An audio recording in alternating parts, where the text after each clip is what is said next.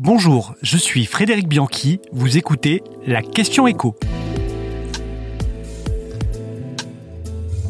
Rafale sous-marin, pourquoi les armes françaises s'exportent aussi bien? Un défilé et des emplettes. À l'occasion de sa venue officielle en France, le Premier ministre indien Narendra Modi a validé le principe d'achat de plusieurs types d'armements made in France. Trois sous-marins de Naval Group, mais surtout 26 nouveaux Rafales. Et c'est encore un contrat en or pour les fleurons des avions de chasse de Dassault. L'armée de l'air indienne en exploitait déjà 36, et eh bien c'est au tour de la marine de s'équiper. La France au passage coiffe au poteau les États-Unis qui avaient candidaté avec leur FA-18 Super Hornet de Boeing.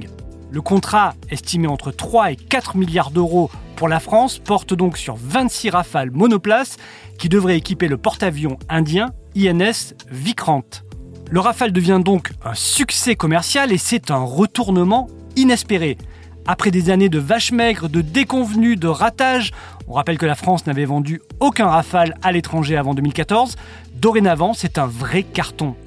Si ce nouvel accord aboutit avec l'Inde, cela portera à 310 le nombre de rafales vendus à des puissances étrangères ces neuf dernières années. Et l'avion de chasse est surtout l'étendard d'une industrie française de l'armement florissante.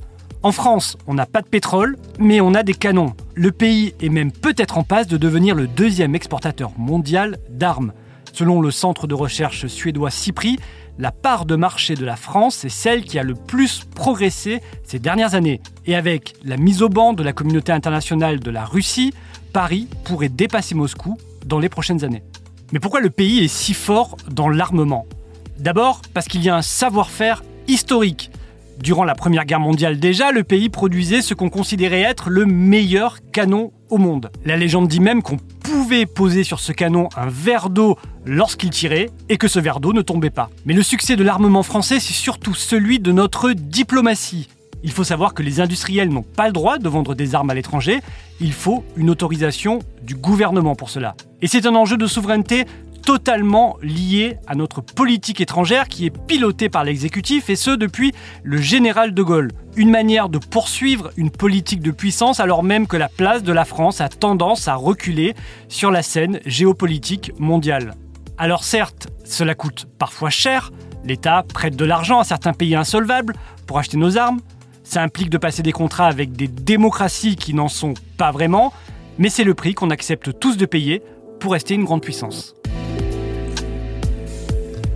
Vous venez d'écouter la Question Écho, le podcast quotidien pour répondre à toutes les questions que vous vous posez sur l'actualité économique. Abonnez-vous sur votre plateforme préférée pour ne rien manquer et pourquoi pas nous laisser une note ou un commentaire. À bientôt